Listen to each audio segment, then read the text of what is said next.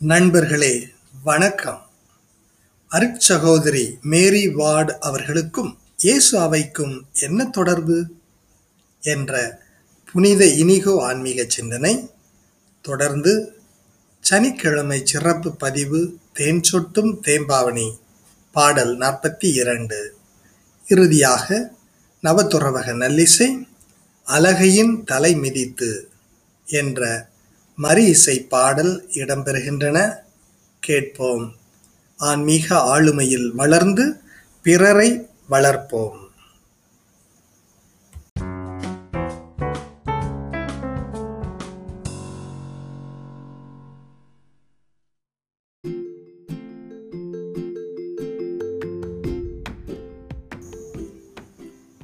அருட்சகோதரி மேரி ward.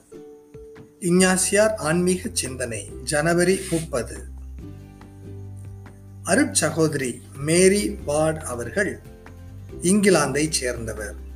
அவர் இயேசு சபையை மாதிரியாக கொண்டு பெண்களுக்கான சபை ஒன்றை நிறுவினார்.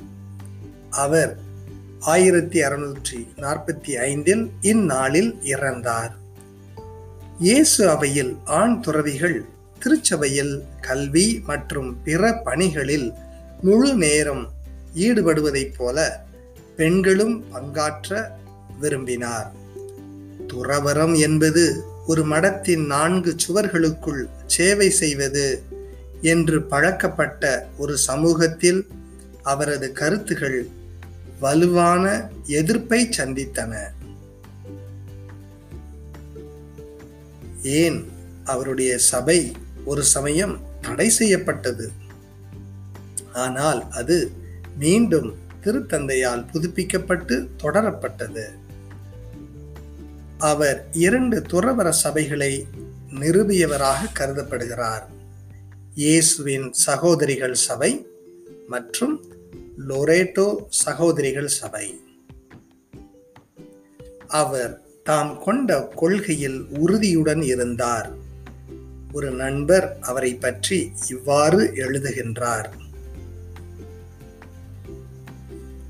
மேரி வார்டு தனது சபையின் நிறுவு சட்ட வரைவின் சில பகுதிகளில் கொஞ்சம் விட்டு கொடுத்திருந்தால் அவருக்கு எவ்வளவு கைத்தட்டல்கள் கிடைத்திருக்கும்? அவருக்கு எத்தனை நண்பர்கள் இருந்திருப்பார்கள்? தன்னை உலகமே போற்றச் செய்திருக்க முடியும். ஆனால் அவர் உடன்படவில்லை. எதை உலகம் ஏற்றுக்கொள்ளும் எதை உலகம் ஏற்றுக்கொள்ளாது என்பதை பற்றி கவலைப்படாமல் தன்னையே மறுத்து ஒதுக்கி வைத்துவிட்டு கடவுளுக்கு உண்மையாக இருப்பதையே அவருடைய ஒரே நோக்கமாக கொண்டிருந்தார். எனவே அவர் அனுபவித்தவை எதுவும் அவருக்கு கடினமாக தெரியவில்லை. அவ்வாறு அவர் செய்ததால் நண்பர்களை இழந்து எதிரிகளை பெற்றார். பெருமைகளை வெறுத்து அவமதிப்பை தழுவினார். செல்வத்தை மறுத்து வறுமையை தழுவிக்கொண்டார் நண்பர்களே சிந்திப்போம். நமது திட்டங்கள் எதிர்ப்பை சந்திக்கும் போது உங்கள் நமது பதில் என்ன?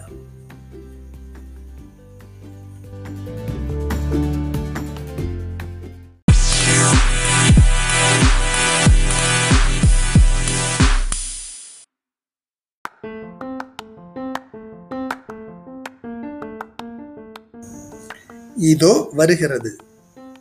தேன் சொட்டும் தேம்பாவணி எண் நாற்பத்தி இரண்டு. வளனின் குழந்தை பருவம். வழங்குகின்றார் பணி மிக்கேல் பணிமயம் சேச்சா.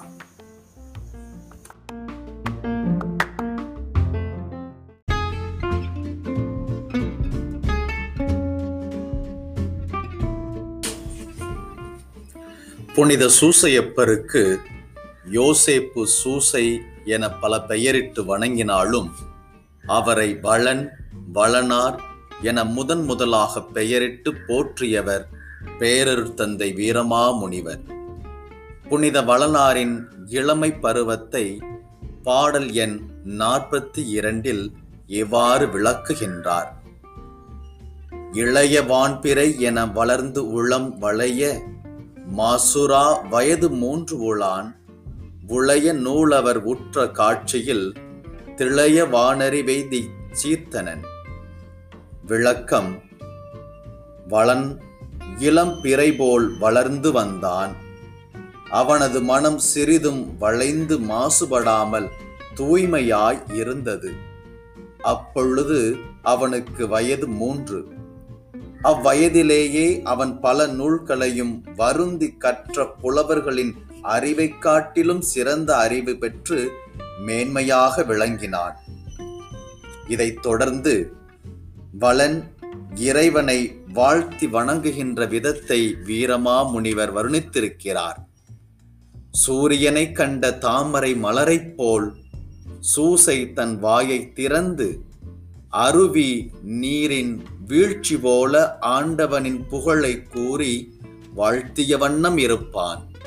மாலை பொழுதில் சூரியன் மறையவும் குவிகின்ற தாமரை மலரைப் போல் அவனது இரண்டு கைகளும் ஒன்று சேர்ந்து உயரத் தூக்கி கூப்பிய வண்ணம் இருக்கும் என வீரமா முனிவர் மிக அழகாக இயற்கை ஓமைகளை கூறி வர்ணித்திருக்கின்றார். இளைய வான்பிறை என வளர்ந்து உளம் வளைய மாசுரா வயது மூன்று உளான் உளைய நூலவர் உற்ற காட்சியில் திளைய வானறிவெய்தி சீர்த்தனன்.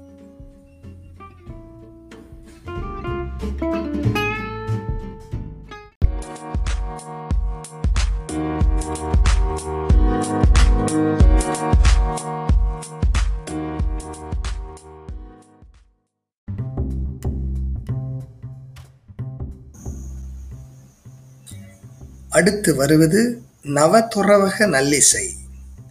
அழகையின் தலை மிதித்து என்ற மரியன்னையுடன் உளம் கலந்து உரையாடும் பஜன் பாடல்.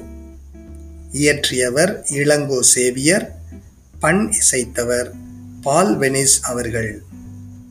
பாடுபவர் எட்வின். பாடலை கேட்போம் நம் அன்னையுடன் உரையாடி வேண்டுவோம். நன்றி.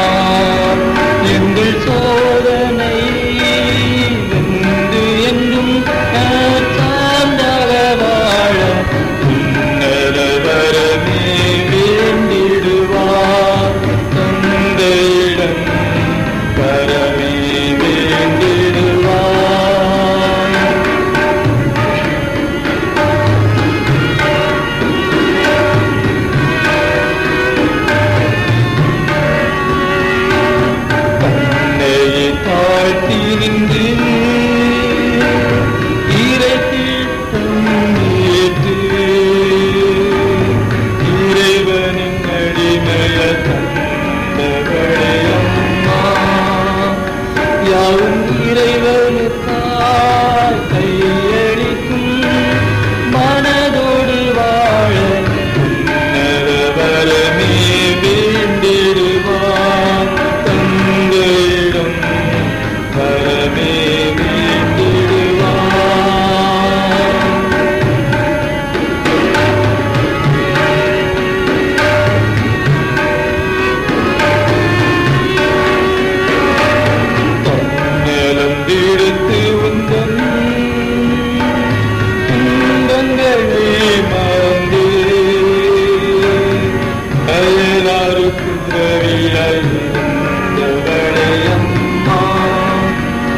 എന്നും പിറരിൽ പാട്ടം നലം തുറന്നു